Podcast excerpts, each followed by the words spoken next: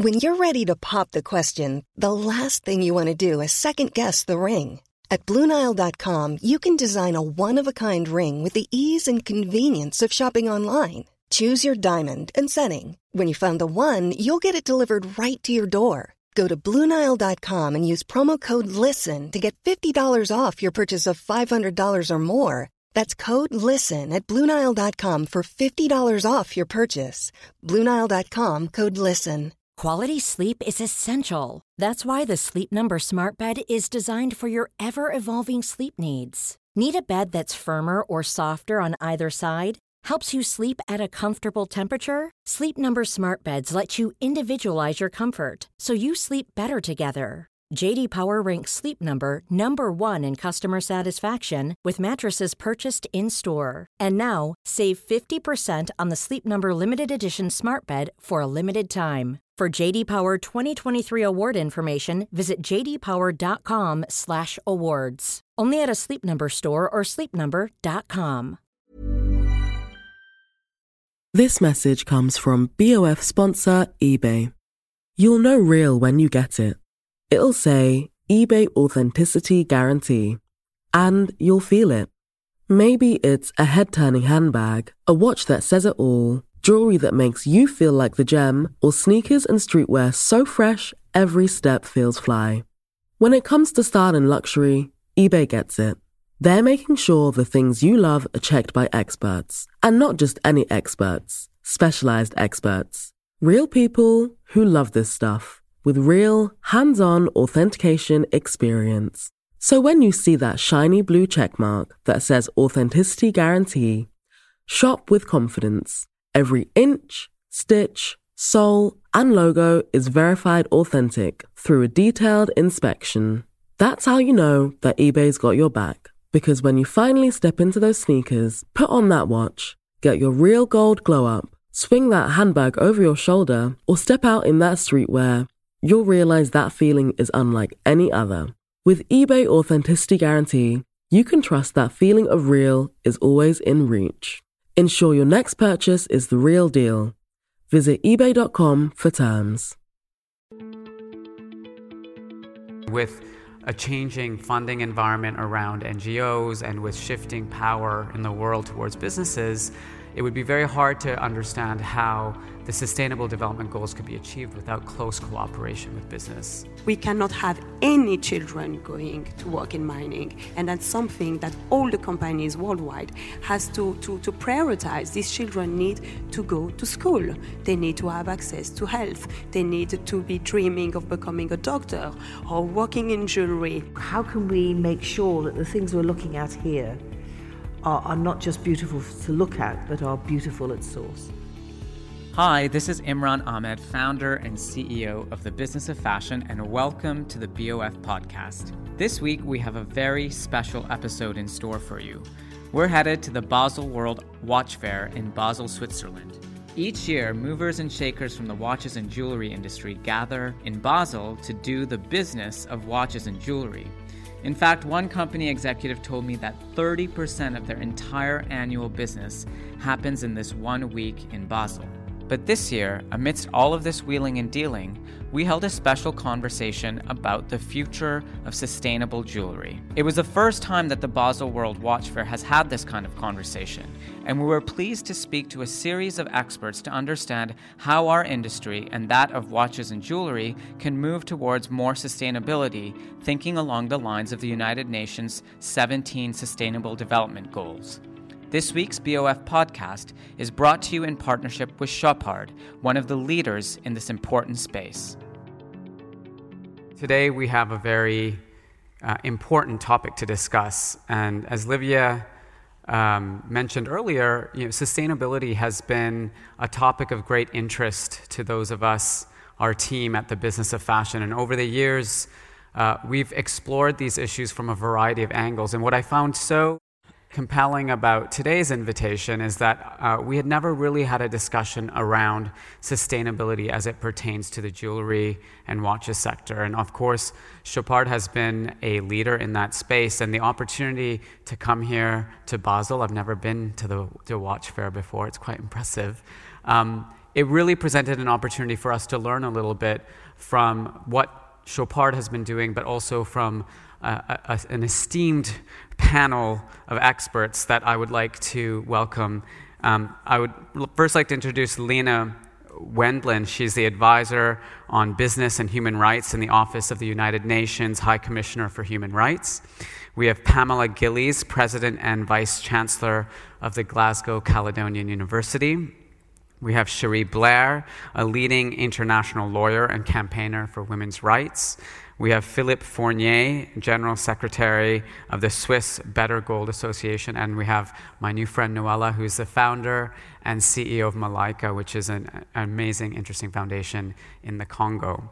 Um, I, I wanted to start today's discussion by grounding our, or kind of evening out our knowledge on the Sustainable Development Goals. So, as some of you know, the UN um, last year um, put forth a series of 17 Sustainable Development Goals with 169 different targets.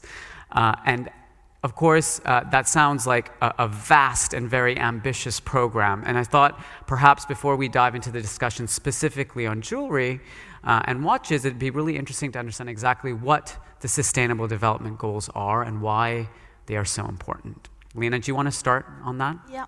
Thank you. So basically, the SDGs, as they're called, um, is the, the UN's Global Sustainability Agenda. It's the plan of action for people, planet, and prosperity um, that is, is the world's plan for how to achieve um, a more fair and sustainable world by 2020. And the SDGs and the Agenda 2030 uh, was adopted by the UN General Assembly, so it's the whole world that is behind. Um, it was developed through I think, three or four years of very extensive consultation, participation with all stakeholders uh, from around the world. So it really is representing the aspirations of, of the international community, but also very much of, of, of, people on the ground. As you mentioned, there are 17 goals, 169 targets um, that seek to realize um, these aspirations. We are very pleased from the UN Human Rights Office side to be able to say that 92% of the targets are in fact directly relevant for human rights. So the Sustainable Development Goals and the Sustainability Agenda is very much also a human rights agenda across economic, social, uh, uh, cultural rights, environmental rights, civil and political rights. The core message is the leave no one behind, so it's an, an inclusivity agenda. Really, this is not about some parts of society, some regions of the world um, uh, moving ahead. This is about leaving no one behind. It's about every single man, woman, and child in every part of the world. Um, and just to put a few examples, um, it's estimated that of um, be- between um, up to 48 million workers uh, currently uh, working as um, in conditions that amount to modern day slavery. Uh, 85 million of the 168 million child laborers around the world uh, work in what is the most hazardous conditions, which is a very serious offense under international um, labor law.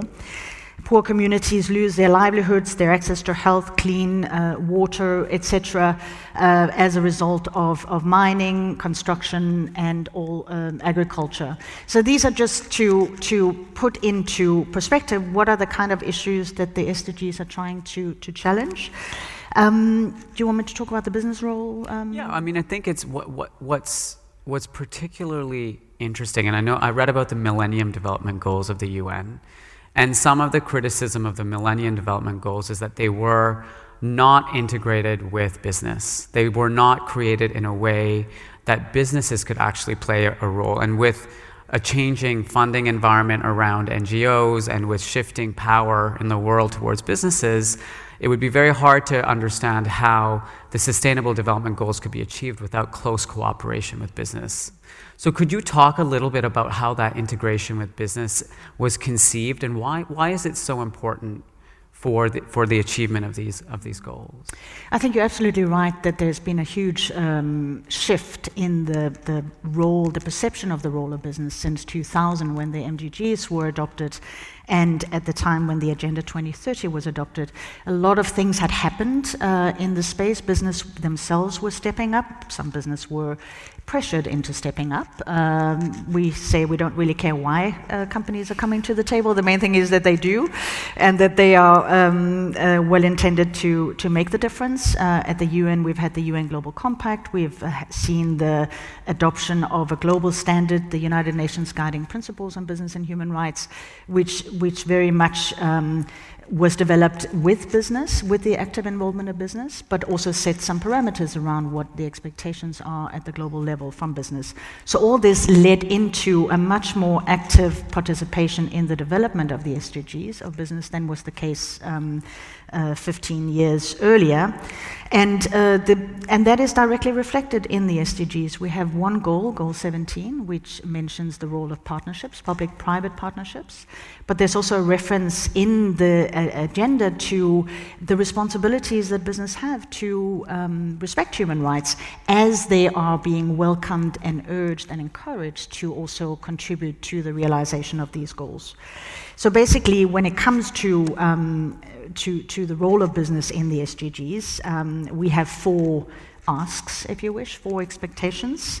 The first one is um, that business, um, both in the context of SDGs, but also, I should say, any other context, uh, put respect for human rights at the heart of, of how business is done. That uh, while uh, companies go about doing their business, they ensure that they do not harm people. Uh, that's the baseline responsibility that every company have, and we have, as I mentioned, the UN Guiding Principles on Business and Human Rights, which sets the framework and provides a roadmap for how to achieve that. Then um, the second one is the encouragement to engage in collaborative initiatives to tackle systemic challenges, because many of the issues we're talking about, it's not the fault of one single company or one single individual or one single country even, they reflect uh, systemic challenges across value chains, across political, geopolitical fault lines, and requires collective action um, in order to be able to um, address them. And, and thirdly, ensure and contribute to an effective regulatory environment. I think an important message as well is that business can and should not do this on their own. We can't say, oh, okay, governments are failing, they're not doing what they're meant to be doing, so now we're looking to companies to do this. No, it's, there has to be, and the role of governments in providing the, the proper environment um, for, for companies to, to operate with respect and, and do this contribution, positive contribution that we're all looking forward to, um, is, is necessary. And finally, um, uh, expecting companies to be accountable and transparent. Um, so it's fine to say we are doing good, we are contributing, but actually being able to also demonstrate and, um, and, and if challenged, being able to demonstrate how um, right. that positive, um, respectful behavior is being achieved. And to be able to measure it, right? Because what's really interesting is that there's not just a, goal, a bunch of goals, there's a bunch of targets as yeah. well. And every organization, whether it be a private one or a public one, has a role to play in that. Pamela, you have some some personal passion and interest in the idea of public private partnerships. I'm just wondering what, what do you think happens um, around the world if companies don't engage with these sustainable development goals? What, what, is the, what is the risk to the achievement of the targets? Well, as you know, Imran, I'm speaking to 32 CEOs in New York City, CEOs of the largest retail companies in the fa- fashion sector. And I can explain to them now that we can measure these goals. That's what I love about the Sustainable Development Goals. They are tough targets like no poverty, but you know, there are intermediary things we can measure towards that ultimate goal. And we now have evidence that we can share with these great businesses to show them if they don't engage with the goals, then their profitability will suffer and their productivity will suffer. So they know they should engage because there's a moral requirement to do so for people in the planet. But you know, if you can show them that if they engage effectively, then they will still be profitable and, in fact, could be even more profitable, then you get wholehearted engagement because they've got their little shareholders on their shoulders. The, the other party that they have on their shareholders is the customers, right? What role do customers have to play in kind of sparking some of these companies. Not, not all of the companies are as proactive as Chopard, but you know, there's a lot of companies that are still not actively engaging. I mean, how, what role can customers play in, in getting these companies to start engaging with the goals? I think there's definitely a social movement now. There's an awareness uh, that customers, especially young customers, are really interested in sustainability. So I think that's the first thing. And I think most of our CEOs in big business do understand that. Their challenge is how to meet the sustainable goals whilst maintaining profitability. Can I give you a wee example? I would love an example. Because you know, we can help our, our CEOs to make baby steps along the way that will then encourage them to make the big step to dealing with some of their human rights issues in their employees in Africa or in Bangladesh. We worked with a really famous company which used to put little metal pins in all of its dress shirts for men. And the number of pins they'd use would stretch from New York to Los Angeles and back again every single year. And they sourced these from China. So, by showing them how to fold the shirt without needing the pins, they saved $2.3 million a year. And of course, they reduced their carbon footprint. And the male customers saw no difference, and in fact, liked the fact they'd made this change. But from that baby step, we now have that major international company looking at how they can, can actually invest in paying more to their employees on the ground and creating educational opportunities and health opportunities because that can impact productivity by 4.2%. So, measurement's critical. It's the evidence base that can actually shape a new future, even for the recalcitrant companies. Oftentimes, when people think about sustainable development, you know, instantly what comes to mind is the environment. But actually, a big part of sustainable development is human rights. And Cherie, that's where you have a great deal of experience. And I wondered whether you could talk to us a little bit about you know, that very specialized point of view that you have on how human rights fit into these sustainable development goals and the things that companies like Chopard and others in the fashion and luxury goods industry should be thinking about. Well, first of all, can I say I really applaud what Chopard has announced today. Um, you know, there's so many beautiful things that we see uh, as we've passed through the halls here. And, you know, people love beautiful things and they, they have them because they want to feel good.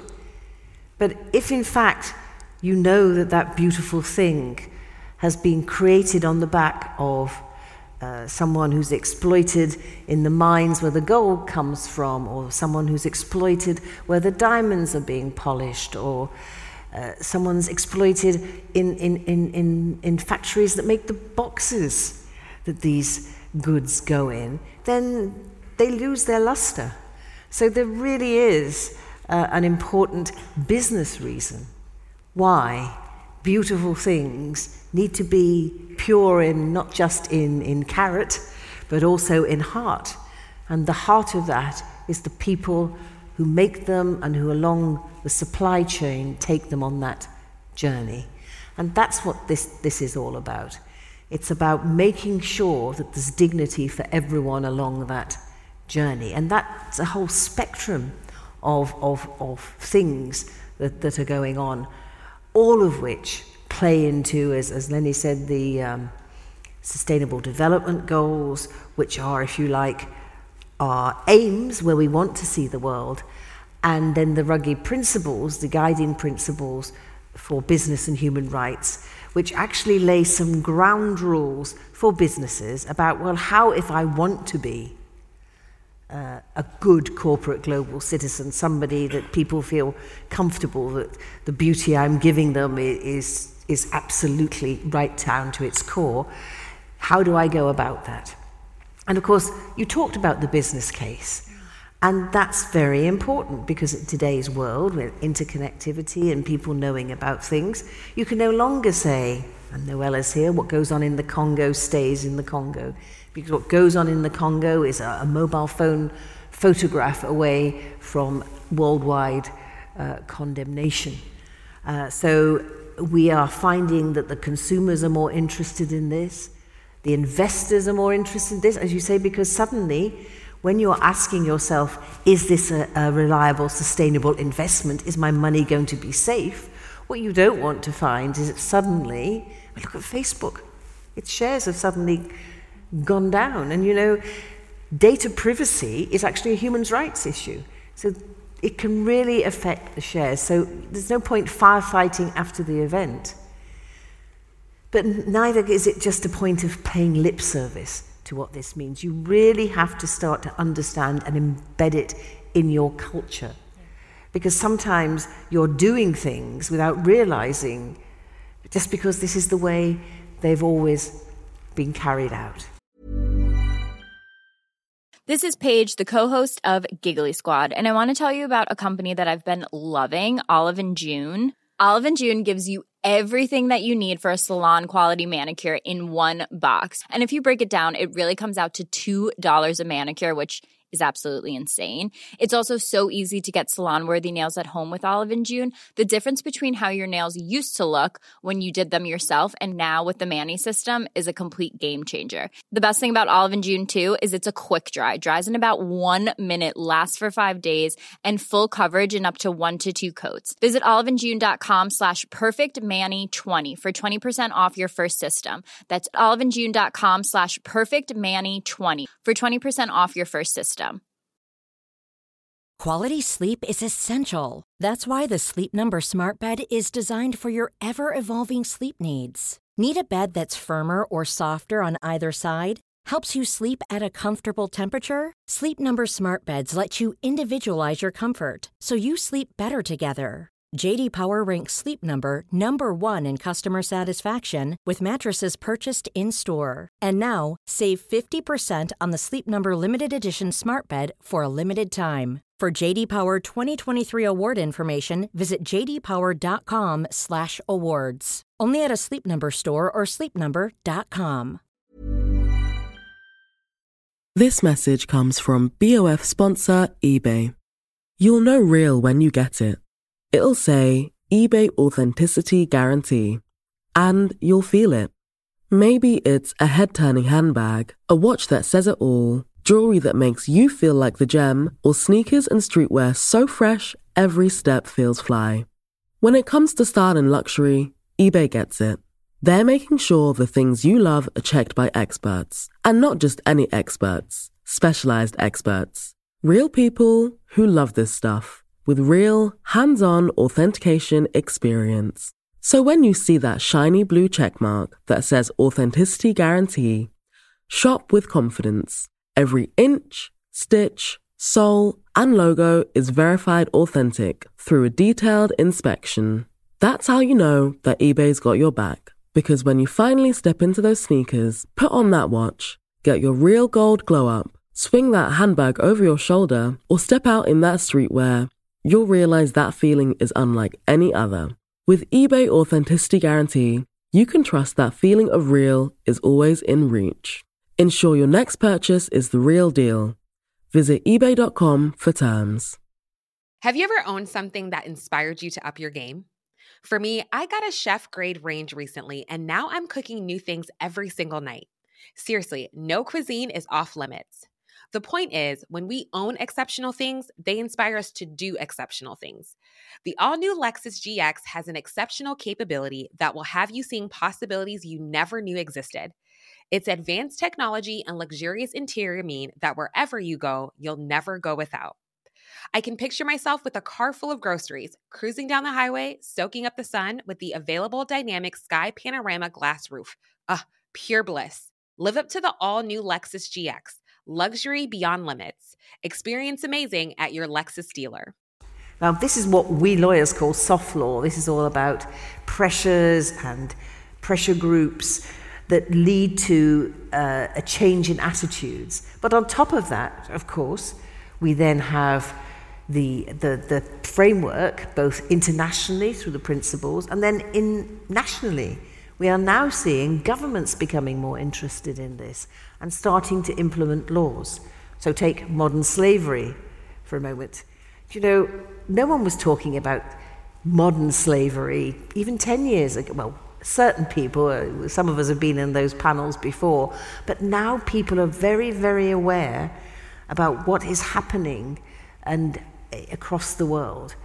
And one of the things that's happened in my country, in the UK, and in many other places now, we're from Australia to California, even, um, even some places like Qatar in the Middle East are trying to say we need to make sure that we treat uh, the people who work for us better. So in the UK, we now have a requirement for large companies to publish a modern slavery report and say what they are doing to ensure that their supply chains are not uh, being tainted by, by slavery. Now, it's only a reporting obligation, there's no teeth. But nevertheless, it's been very interesting to see both the reports that the companies have brought out and also the reaction to those reports. And just in the very act of having to think about these things, it leads to perhaps you looking at a different way about an aspect of your business. And as you say, sometimes looking at it a different way also has financial benefits. The other thing that, that, that big human rights issue that's been happening and has been affected by the law in my country at the moment, of course, is our gender pay gap reports. And we're very conscious again because fashion and uh, film industry all come together. So we've seen the Me Too movement, we've seen the, the, the arguments about equal pay, and now in the UK, companies who employ over 250 employees have to publish their gender pay gap. And surprise, surprise, there's not been a company there's not been a company yet that's been able to say there's no gender pay gap. Um, in fact, if they did, I think people would probably think something is not, the they weren't telling the truth. But what has happened is that we've seen not only a, a, a pay gap, sometimes 30, 40%, the big accounting firms, 30% difference, 40% difference in the, their median pay to men and women. And then if you look at their bonuses, Men are getting 70% more in their bonuses than women.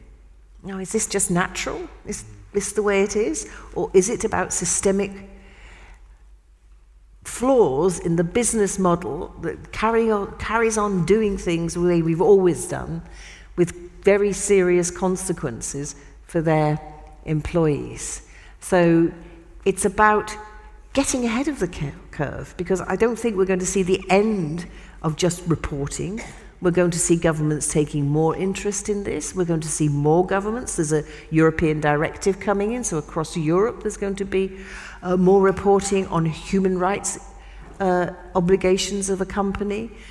And the scrutiny that that will lead to uh, is a challenge, but it's also an opportunity because it's an opportunity that Chopard has illustrated to grasp that and to say, this is what we stand for as a company, this is what we're about, this is why we are a global citizen that you can be proud of investing in, you can be proud of working for, and you can be proud of wearing beautiful things made by us. Mm-hmm. One of the uh, complications in managing issues like human rights and sustainability and some of the other issues that have been raised today is that supply chains are not completely vertically integrated, right? So many companies in the world, they have outsourced partners or vendors or um, sources where they get the raw materials to make their goods. And Philippe, you're an expert in the, in the sourcing of gold, which is obviously a really, really important part of, of this industry.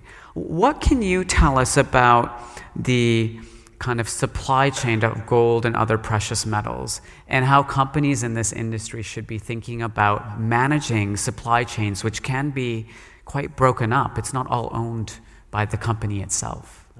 You're right. Uh, value chains are very complicated from the mine to the market. But I will talk more specifically about what, what we have been doing with the Swiss government uh, in a public private partnership for the last uh, five years.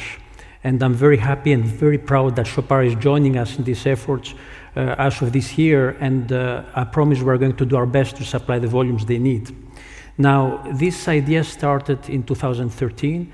On the public side is the Swiss government, more specifically the Economy Secretariat. And on the private side is the Swiss Better Gold Association. with Chopard today, and also some historical members like the Swatch Group, UBS, the uh, Cartier, all the large Swiss refiners, PAMP, Metalor, Argor, and Valcambi, and also Precinox. Fair trade is part of the association also from the beginning. And uh, what we have uh, been doing is focusing on the artisanal and small scale miners, gold uh, uh miners, in Peru for the first period, uh, helping them getting to certification level, fair trade, fair mine, or RJC, and then creating the value chain from these small artisanal mines to the uh, brand or bank at the end of the chain through the complex refinery and all the other processing uh, suppliers that you have there. But before we, before we talk about the actual public private partnership, I think it's really important for us to under, understand the challenges that exist. So, when, when you're sourcing gold or other precious metals, where do things break down? And then, of course, we can talk about the solution, but I think it's important f- for people to understand what the problems are first. Okay, so the, the artisanal and small scale miner uh, uh, ecosystem in the world is, is very complex. You have estimates from the UN, uh, about 20, 30 million people working in that activity. 5 million women and kids, we don't know exactly, but that's the estimates the UN are giving. We're talking about 2,000 tons of mercury being used roughly. Uh, nobody really knows how much every year getting into the lungs of the kids or getting out in the, in the river, in the Amazon or any river in Asia. Uh, you're talking about uh, risks for the kids that are in the mines, especially in Africa, where they send them because they're smaller, they send them in the mines, in the in these small holes. It's easier to send kids. So you're talking a, a huge environmental and, and social and human issue. So what we have decided with the Swiss government is that we cannot start everywhere. We have to start in uh, places where there is some governance or a good governance like Peru, Colombia, now we are extending in Colombia and Bolivia, where the authorities are supporting us. It's very hard to start in a place where you don't have the support of the local authorities, not because they don't want, because they can't. So in, in Peru, the first few years were very good and positive. Of course, we have challenges, and, and uh, you know, we cannot bring enough gold.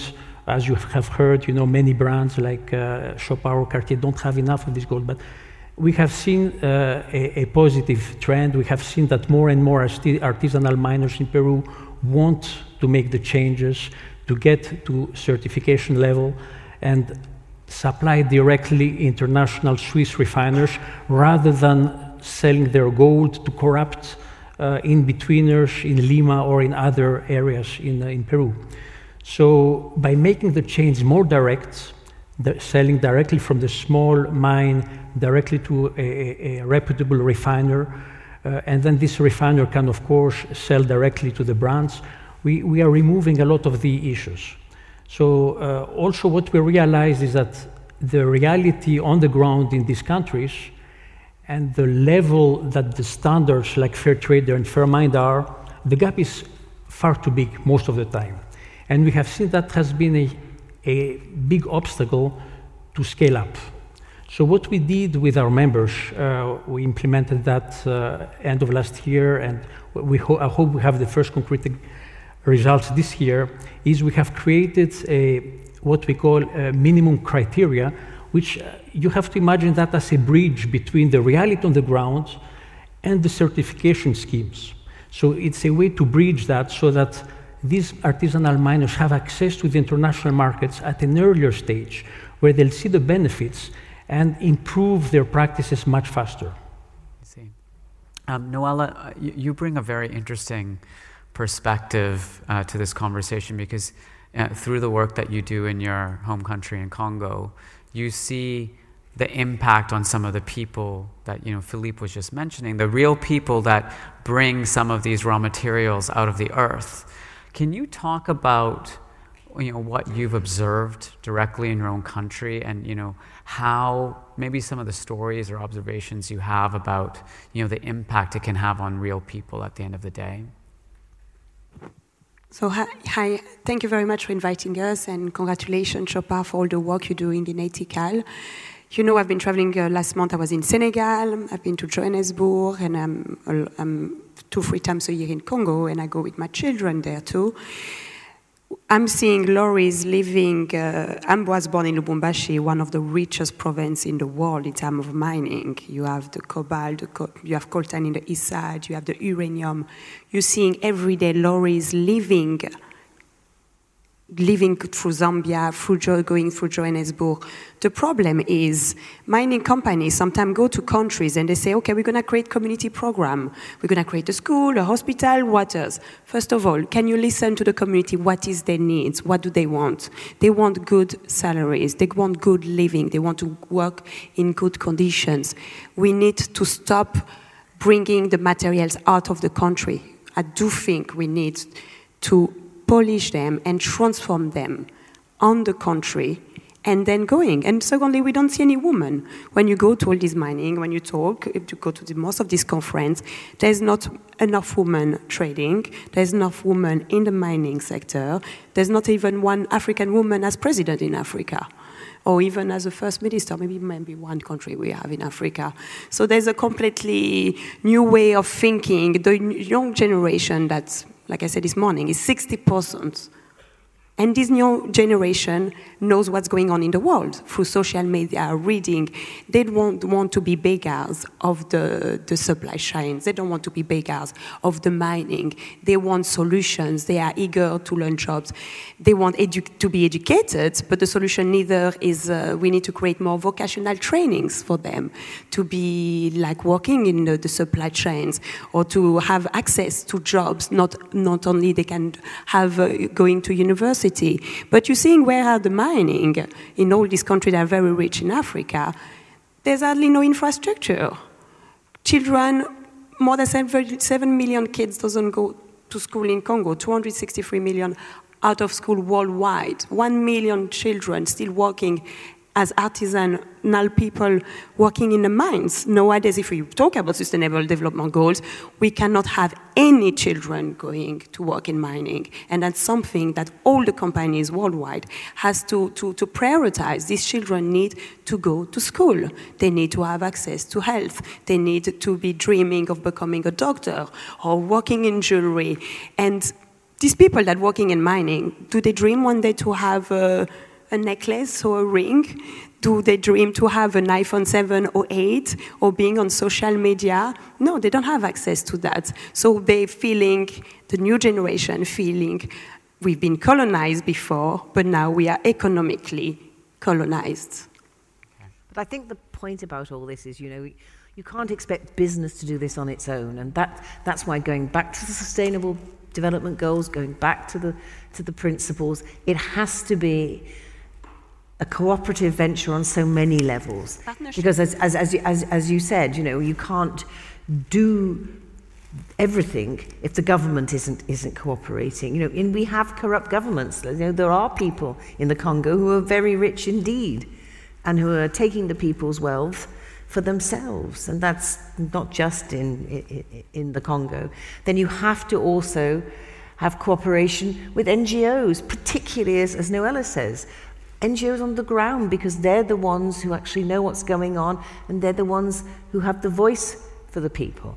And then uh, you also, of course, need to have the help of business, not just um, because business has great skills in finding solutions. I mean, this, these are the things businesses are, are good at, but also because businesses are, are citizens like the rest of us and we all benefit when everyone works together. So this is not something that Chopard's going to be able to do on its own. But what it can do is, is, is set an example so that people in this building here today start talking about, you know, how can we make sure that the things we're looking at here are, are not just beautiful to look at, but are beautiful at source. I, I would agree with that, and I think Chopard has shown leadership in this arena. I think business can demonstrate leadership, and if we get peer networks of very senior business leaders, Paul Polman was a, a lone voice for many, many years, but now at Davos in January, I heard Indra Nooyi from PepsiCo talking about the need for sustainability. So, you know, We're on the cusp of a really big movement happening. And if all of these CEOs and, and public uh, companies and privately owned companies can show the leadership that Chopard has and come together with other organizations, we really can shift this because we've only got 12 years yeah. to meet some of these targets. And we do need laws for that as well, actually. Yeah. Because, in a sense, it's fine if um, good companies do it, but if their competitors are undermining that by, by not uh, complying, complying with these standards, then it, it is more difficult. Uh, and the, that's why you need governments to pass the laws because it does ensure a level playing field and it does ensure that people are held to account. And that's a good thing. Yeah. So, um, thank you all for your perspectives because I think the combined expertise of this panel has really helped to frame the challenge and the opportunity on so many different levels. Thank you for joining us on the BOF podcast this week. This is Imran Ahmed, founder and CEO of the Business of Fashion. We hope you'll join us next time. And in the meantime, don't forget to check out BOF Professional. BOF Professional is your competitive advantage in today's turbulent times. If you have any feedback for us, don't forget to leave a comment, share with your friends, and you can now email us at podcast at businessoffashion.com with any of your ideas on topics or guests for future episodes. We'll see you next time. You know that's the sound of another sale on your online Shopify store, but did you know Shopify powers selling in person too? That's right. Shopify is the sound of selling everywhere online, in store, on social media, and beyond.